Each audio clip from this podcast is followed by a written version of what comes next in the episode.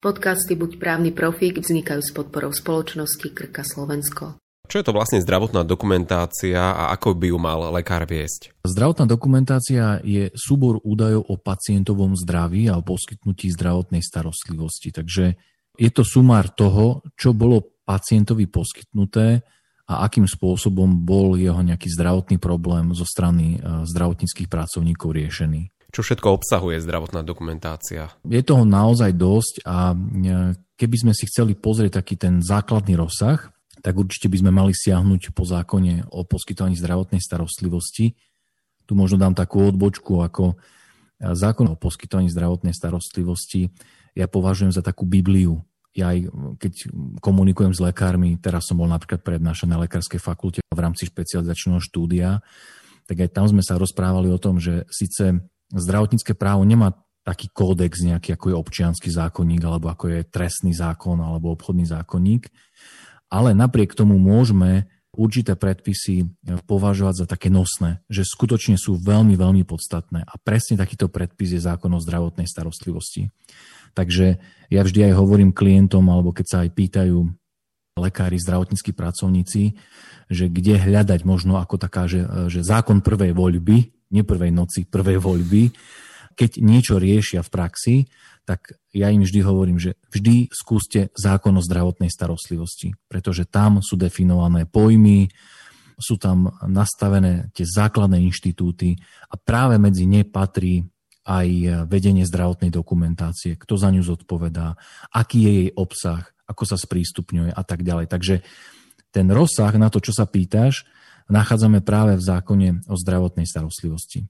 Kto vedie zdravotnú dokumentáciu? Môže to byť aj iný ošetrujúci zdravotnícky pracovník, nielen všeobecný lekár? Tak zavedenie zdravotnej dokumentácie zodpoveda poskytovateľ. Ináč to je to je tak zvláštne uchopená zodpovednosť. Nedá sa úplne povedať, že to je len zodpovednosť poskytovateľa, napríklad ambulancie alebo nemocnice. Je to aj e, zodpovednosť zdravotníckého pracovníka, ktorý je v postavení ošetrujúceho zdravotníckého pracovníka, pretože ten má kompetenciu do zdravotnej dokumentácie v rozsahu zdravotnej starostlivosti, ktorú poskytol, urobiť zápis. Takže tá zodpovednosť za vedenie je, tak v hlavnej roli vystupuje poskytovateľ, ale on vlastne túto povinnosť plní prostredníctvom svojich zdravotníckých pracovníkov a každý zapisuje v rozsahu, v akom zdravotnú starostlivosť poskytol. Poskytovateľ zdravotnej starostlivosti zodpovedá za tú zdravotnú dokumentáciu, avšak v praxi sa stáva, že pacient má niekedy možno pocit, že tá zdravotná karta, ľudovo povedané, patrí jemu. E, komu vlastne patrí tá dokumentácia? To je presne otázka, ktorá spada do kategórie e, že sa o nej vedú e, dlhoročné debaty a pritom je to taková blbosť, sa dá povedať. Hej, že to je taký znak toho, že, že o čom všetkom vedia právnici rozmýšľať. Že, a neznamená to, že máme toľko veľa času, že sa venujeme blbostiam, lebo možno, že aj naši poslucháči, lekári sa s touto otázkou stretli. Alebo možno, že čelili nejakému pacientovi, ktorý prišiel tak vehementne im to dal priamo, hej, e, že halové, to je moje, veď to sú údaje o mojom zdraví, veď za to dostávate platbu od zdravotnej poistenie, čo sú moje peniaze, hej, to je moje poistenie, ktoré ja si platím. A vtedy sa ten lekár presne nad týmto zamýšľal, že kde je pravda, že komu vlastne patrí zdravotná dokumentácia. A táto otázka, vidíš, si si všimol, že neodpovedám. Stále no, e, Ja rozvíjem. čakám na tú odpoveď, áno, že komu vlastne patrí. Kto z ňou môže odísť pod pazuchou? Tak. A ten bizar to nadobúda vlastne posledné roky, kedy sa zdravotná dokumentácia presúva do online. To znamená, komu patria dáta, sa začíname pýtať. Zatiaľ, čo sme sa pred možno 5-10 rokmi, a ešte aj dneska samozrejme, pýtali, že komu patrí karta, a všetci sme si predstavili práve tú zložku, niekto ju má veľmi hrubú, niekto ju má tenčiu, ale fyzicky zložku, proste lajstra nejakých záznamov o zdravotnom stave pacienta, tak dnes a do budúcna sa na to budeme pozerať trošku ináč, pretože zdravotná dokumentácia sa od 1.1.2019 vedie v elektronickej zdravotnej knižke, teda sú to nulky a jednotky na konci dňa. Komu patria nulky a jednotky?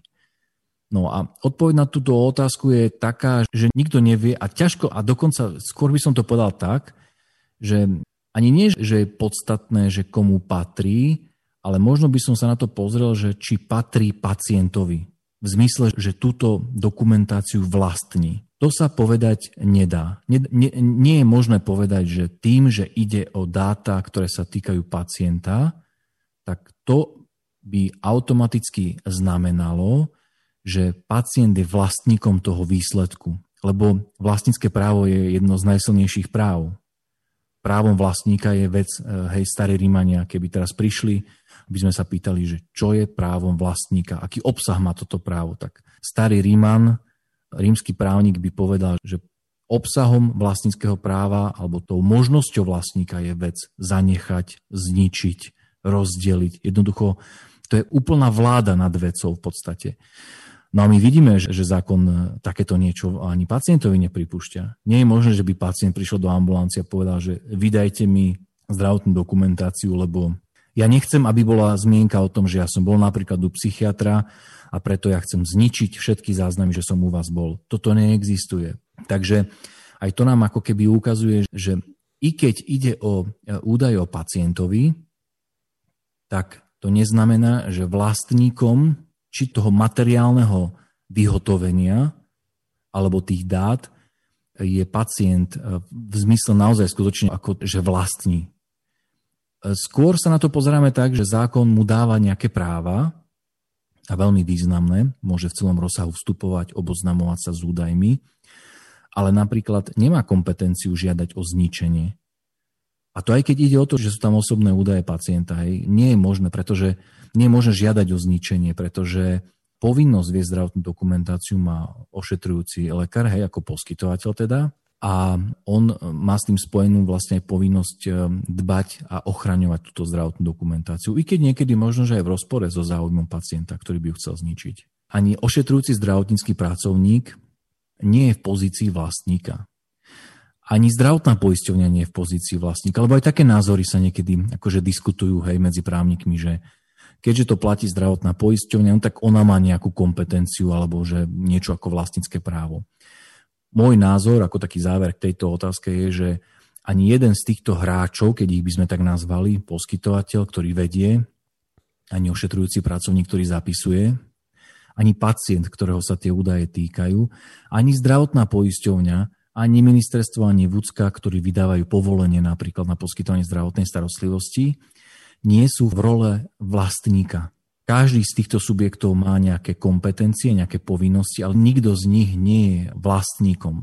A vždy je to o tom, že akým spôsobom e, tieto konkrétne osoby môžu vstupovať, aké majú práva, aké majú povinnosti vo vzťahu k týmto údajom, ale nikto z nich nie je ako keby vlastník, ktorý by mal úplnú moc nad zdravotnou dokumentáciou, nad údajmi, aj v tom zmysle, že by mohli ich ničiť, rozdeľovať a tak ďalej. Všetky tieto procesy vlastne sú nastavené v zákonu o zdravotnej starostlivosti primárne v tomto právnom predpise. Podcasty Buď právny profík vznikajú s podporou spoločnosti Krka Slovensko.